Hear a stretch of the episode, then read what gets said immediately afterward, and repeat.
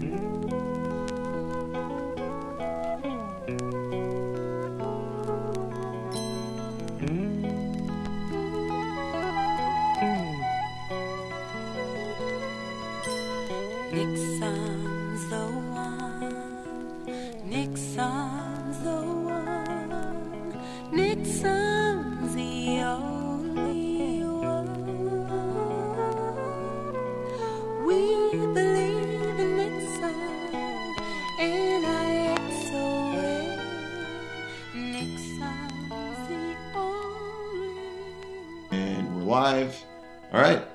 everyone. This is Brian uh, Pisano, your your humble host for the evening. Lenny's not with us today. It's just me, and I'm I'm joined by our uh, our official first Infinity license correspondent, Azim Hader.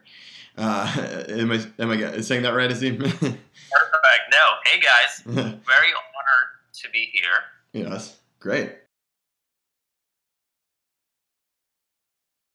But uh, but yeah, so Azim, uh, you know, I a wanted to. We have some in, uh, content that you uh, got for us. Uh, you know, as you've known, or as our listeners have known, we've uh, we've been following closely the Cynthia Nixon campaign for governor, Cynthia for New York. Uh, we were actually at her um, her inaugural campaign la- or her campaign launch uh, back in February. Uh, and I think Azim, that's where you come into the picture. Really, it's like that's. How, can you describe how how we met? Absolutely. I clearly, very vividly remembered that day because it was a massive snowstorm in the city, Mhm. and one of my buddies, who was actually related to one of her PR campaigns, invited me to her inaugural event. I was like, I'm not going to West Village for that, especially because I work on the east side. but somehow I made it through the storm, and there were like very handful of people in her inaugural session, and she herself was like late in the subway. Yeah. So that's where I met Brian and his friends over there, and we started talking about the campaign, and we were all. And I was like, I never go to these events, but this is like really interesting. But of course, like her starting off ground was just her fan base. Uh, but I was like, yeah, really wanted to see, like, give her a chance and see what she has to say. And I clearly remember at that time we were really questioning, can she win? Yeah. Right? Yeah. Is it? It was like so out of the box kind of concept. Yeah. And Yeah. I remember Brian doing an episode of his podcast initially, like, can she really win? It was just a question. Now you're seeing the momentum that she's built. So, like, within a few months, I think it's phenomenal, Yeah. right? Yeah. Uh, I don't- still don't know if she can win, to Yeah. be honest. Yeah. But the momentum is so good. And Yeah. and I remember talking to Brian about this, that being a Wall Street dude, I was all about details. Yeah. And I was a bit skeptical, I'm not going to lie, about Cynthia's campaign initially, as I thought it was mostly taking off based on her Sex and the City fan base Right. and had her able to offer in terms of actual plans. But boy, has she come a long way. Yeah. Uh, I she still has a ton to execute, but I haven't worked with her personally, so. I didn't really know how she gets how she is when she gets it gets down to details. But I literally two weeks ago I met Kim Cattrall uh, at some like random Oh, cocktail really? event, and I asked her, "Do you Yeah. really think can she perform when Yeah. push comes to the shove?" She Yeah, said, "Oh, absolutely. She is known for that very fact." Oh, so I was like, "Okay. I'll take your word for that." Wow, can Miranda from Sex and the City really become governor of New York? And I, I kind of had the same, you know, it was the, the day her campaign launched was a very snowy day here in New York. I, Lenny and I just barely made it. We were like, should we go to this thing? Is this worth our time? Like, eh, eh, like we're like, all right. And then we, for the podcast, we were like, we got to do this. We got to see what's going on there. And we met a lot of cool people, yourself included, um, at the Stonewall at the uh, Stonewall campaign launch. So it was great. Uh, but yeah, it, it is interesting. Um, I wanted to ask you, did you did you watch the primary debate or like the Cuomo? Oh yes, I what did you think? How did you think she did? I was actually in her official primary debate watching party. Oh, nice. West- and the crowd was, of course, like very cheerful, like very like sort of you know excited about it. And I personally thought like that was a turning point Yeah. in her career, Yeah, in her like sort of uh, political career, yeah, because not only because she was so good, because Cuomo was so bad, and honestly, like body language was just so odd, and not only in terms of the points he was trying to sort of put across, it was just he was not confident enough. He was borderline scared, It's, and yeah, he was very defensive in like a wrong, like in like a very like odd way that was not a really good defense, in my opinion. And I thought like she nailed it on so many points. Uh, she killed him with facts. She threw What do you Like- think was like? What was the biggest? Um, what do you think was the biggest like of her platform or her policy issues? What do you think was like her biggest like best case? You know what I mean? Like, what's her best political stance, eh, or at least in the debate? Do you think? I think out of all the like sort of long list of her issues that she wants to hit, um, three stand out really, really sort of you know specifically. For course, the subway is a huge one. yeah. That that actually it's actually run. You know, it's like a partnership between city and the state. Yeah. So basically, he was trying to say like even after eight years, the reason why I couldn't do what I said I would do is because New York City was coming in the way of New York State. Right. So he was playing the blame game. So subway is her number one issue, and then uh, healthcare and uh, school e- uh, equality Yeah, is like yeah. the other ones. And then again, the smaller issues like you know marijuana legal. I mean, not I thought small. the I thought the marijuana the, the I thought the moderators were ter- terrible at the marijuana thing. They're like, what, the question they kept asking is like, what are you going to tell your kids about smoking weed? It's like, okay, come on, it's 2018. Like you know, like it, it's like it's like yeah, it's why can't we just treat this like like alcohol or something like that? You know, it's like yeah, yeah, you know. Which you- is actually alcohol. I, I would argue. Some may argue that alcohol is actually worse. Than Oh, it's marijuana. definitely worse. It's it's definitely worse for you than marijuana, and it's just like I don't understand. The, the debate, the moderators kept saying like, "Well, what are you going to tell the children?" It's like Pearl clutching, like, "What are you going to tell the kids about weed?" It's like, look, we can tell the kids that it's like, yeah, don't smoke weed until you're an adult, and you know, like, yeah, and, and you know, do it responsibly and don't drive like eh, you know under the influence or something like that. And that's about you know that's the end of that debate. I just felt like I feel like that was a the mod. I thought I felt like the moderate. If anything, you know, I, I agree with you that Cuomo felt a little bit like he was running scared a little bit. Uh, Cynthia hit him pretty hard on stuff where it's like I think there were a lot of applause breaks when people realized that like uh, you know how he kind of plays both sides and he you know he kind of is like a little bit of a uh, I guess I would say Republican and Democrats clothing sometimes. Uh, and, and it doesn't really deliver for the more progressive values of actual New Yorkers. Um, but I, I think the mod, I, overall though there there was uh, the moderation was I thought was pretty bad. Like the moderators didn't do a great job. Yeah. Yeah. But what are you gonna do? All right. Well, so uh, so Azim, we uh, uh, we, you recently got this interview with Cynthia Nixon, uh, which is great, like a huge coup for our podcast. So I appreciate you being our first correspondent in the field. Uh, but how did you how did you land this interview with Cynthia, and uh, and um, what was it like interviewing her? So I was like, oh hey, maybe it's a good idea for me to like actually write something because I'm like a part time, like I'm not a part time writer, but like I used to be a journalism minor. I was like, Yeah. maybe I can like interview Cynthia. So I asked Caroline Murray. I was like, hey, would you be able to get me an interview? She was like, what magazine, New York Times, or whatever. I'm like, uh, maybe not there. But then I thought of your podcast. Like, have you done podcast interviews? And she was like, actually, we have not, and it's going to be a really good idea for you to like, you know, have a podcast interview yeah. it was it happened right after one of her uh, fundraisers and we sat outside for like about 10 15 minutes um, and she was actually really good in terms of like you know interpersonal chemistry and were you uh, were you a little were you a little starstruck, or you, you feel like, or no, you? I mean, by that time I had met literally all of her like you know all the sex in the city like entourage so many times and she recognized me because she's seen me like in her like campaigns. It wasn't like, oh, we're meeting for the first time. Oh, I'm a huge fan or whatever. yeah. But uh, no. But then it, when we started the interview, it was just came down to details. I forgot who she was, and she was like in her political mode. It was actually really good for me to like go back and forth Yeah. with her, not just the questions, but basically like having an actual discussion. Cool. All right. Well, then, so then I guess now then, uh, so thanks. That's uh, that's great. So um, now you know. Uh, so everybody, this is uh, Azim's uh, interview with with Cynthia Nixon.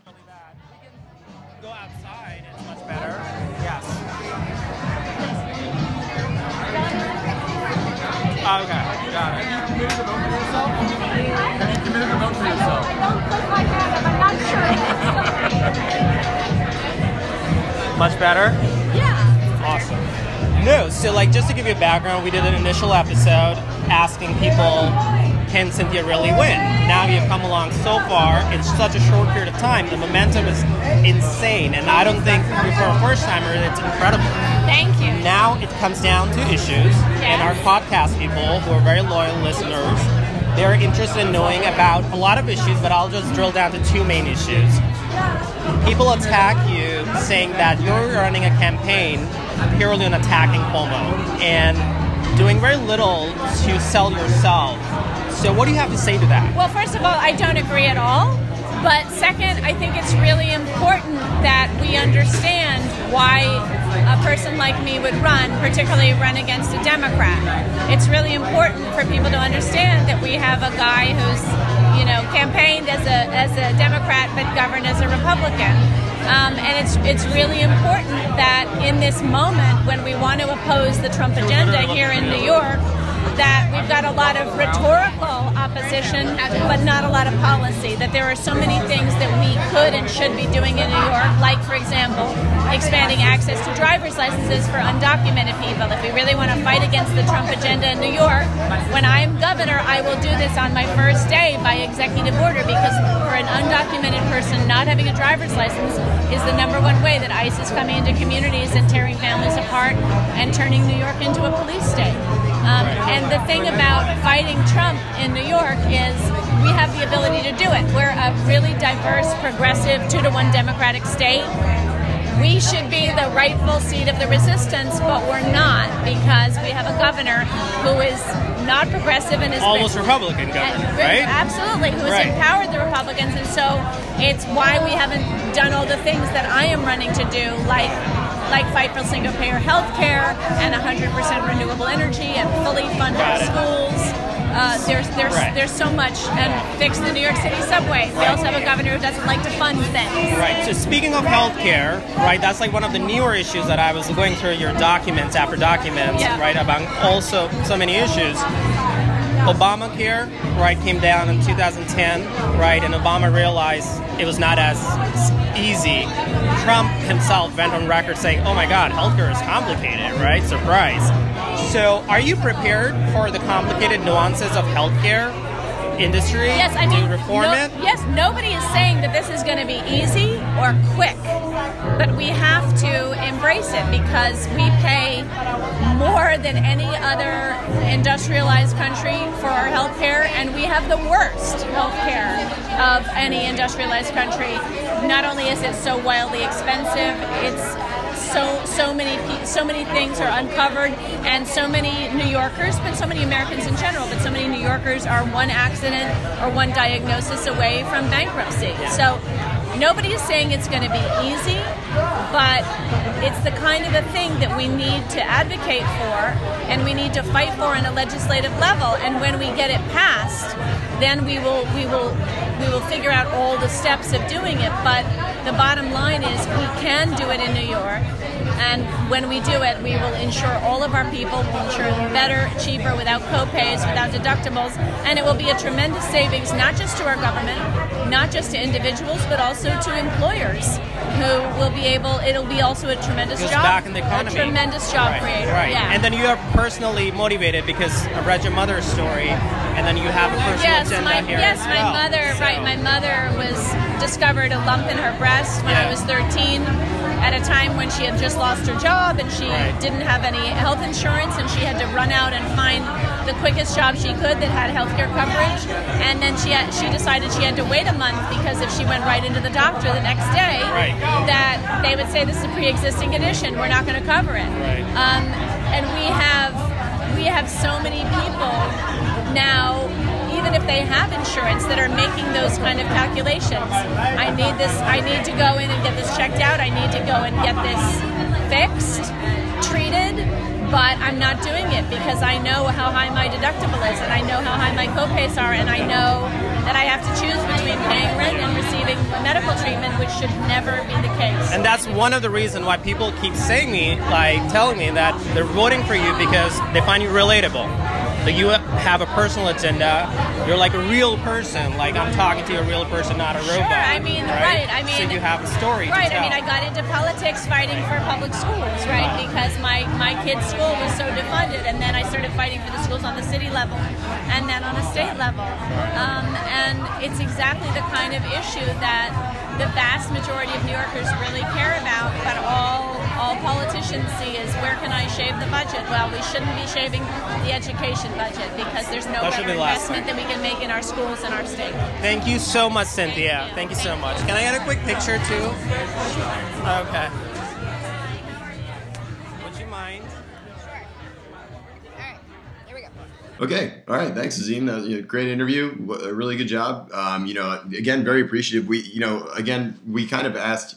You randomly proposed this idea to me. Um, I think. I love these ideas. Yeah, just yeah. like Well, random like, I, like in- getting getting this interview when when we started this podcast, the idea of interviewing um, a star from uh, an actor who is also you know Miranda from Sex and the City. Great I come through when I say it. That's right, I wasn't sure, like in the end, like because a lot of it is like very fluid. It's a process was like really fluid. So I did not want to come back to you, be like, unless I was like actually done. Uh, yeah, like, that's. That's fine. like- I, I appreciate that, uh, but I was just like, eh, ultimately, I'm, we're very grateful for you for doing this. We are uh, we're com- we're closing in on the end of the campaign, so the, the the this will come out Sunday night, Monday morning. The election's Thursday. Um, you know, I will certainly be voting, as I assume you will as well. Yeah. Um, but uh, what do you think our chances are going into Thursday? This is the first question I asked you at the event, by the way. So this is putting a bookend on. Yeah. yeah. Yeah. I mean, if you'd asked this to me like six months ago, four months ago, I'd be like pretty low chances. But we have seen so many upsets recently, Yeah. and the momentum is really getting stacked up against you know the underdogs or Yeah. the you know new kids on the block. Yeah. We've seen in recently recent election. Um, I'm still not sure that she'll. It's like a slam dunk, but honestly, chances of her winning are actually really high. I think it's I think it's going to turn it's going to depend on voter turnout. You know, it's like what people don't realize is that and I've said this before on the podcast is that New York State the voter suppression in New York is real in the way that um, it's very hard to um, to get out actual Democrats to vote. It's like uh, voter turnout in New York State is like abysmally low because um, the primary system is very flawed. Um, it's hard to even get registered as a Democrat in time for the election. Uh, and if you're registered with another party, it takes a long time to change. So if you're a registered independent or a registered Republican, it's very hard to like the deadline for registration is very far in advance of the election, and it's done. A lot of people think it's done purposely so that less people kind of turn out to vote. So it's uh, So let me ask you this: yeah. people who haven't registered, there is zero chance for them to vote or have an impact on They- the campaign. They can't. Yeah, exactly. Only registered That- voters. Yeah, That's that's the pure flaw right there yeah. in the campaign. Well, and that's a big. Part- That's a the momentum after the registration deadline. That's Wow. like Yeah. Um, well, Azim, you're highlighting. Actually, I mean, that's one a big part. That's a big part of Cynthia's campaign too. Is about how like you know we don't have essentially like I think she she one of her policy. I think a big part of her policy platform. I think is like increasing early voting so that people can vote. You can just vote early, um, which is a, a way to game uh, voter turnout. Potentially give more people uh, holiday time to take the day off to vote. That kind of stuff. I think she's she's floated those kind of ideas in her campaign um, which I think is great and I think is right. Um, but uh, you know, we'll see. We'll see. It, it- it's not going to go into effect until after the. certainly won't go into effect until after the election on Thursday. So, so we'll see. So I, I think you know she's definitely. I agree that there have been. Uh, you know, you said the underdogs have been doing it pretty. Um, consistently in recent memory in elections, you know, you think of Alexandria Ocasio Cortez uh, in the Bronx and Queens, and you think of uh, Andrew Gillum in Florida. You know, it's uh, I think Cynthia's probably has the steepest hill to climb out of all those people. But you know, she, she I think she's going to cut it close. I don't know. I can't really say. I, I agree with you that it's going to be close. I think it's going to be a lot closer than people think. Um, but you know, Andrew Cuomo is like an establishment, you know, machine po- politician. He's an establishment in New York State. There's a lot of people upstate who've, uh, you know, who are, I think, very much indebted to and in favor of Andrew Cuomo. So we'll see. I think for me, it's going to be it's going to come down to how many people actually turn out to vote. Uh, so everyone, remember to go vote on Thursday, September 13th. Uh, you know, you can Google your voting polling station wherever you can. Um, it's uh, pretty pretty easy to find where you can vote and where you're registered.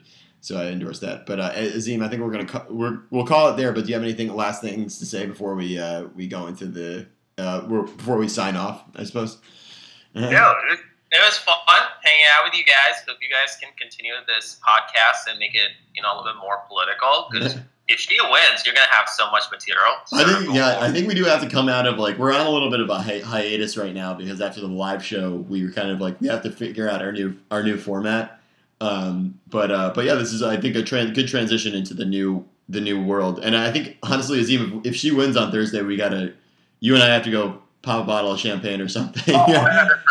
Yeah, I'm yeah. there. yeah. I'm there. Um, all right, cool. All right. Um, so Azim, have a have a great rest of your Sunday, and uh, you know I think from there, let's definitely hang out soon, and we'll. Uh, Yes. All right. Cool. Pleasure. Thanks, Azim.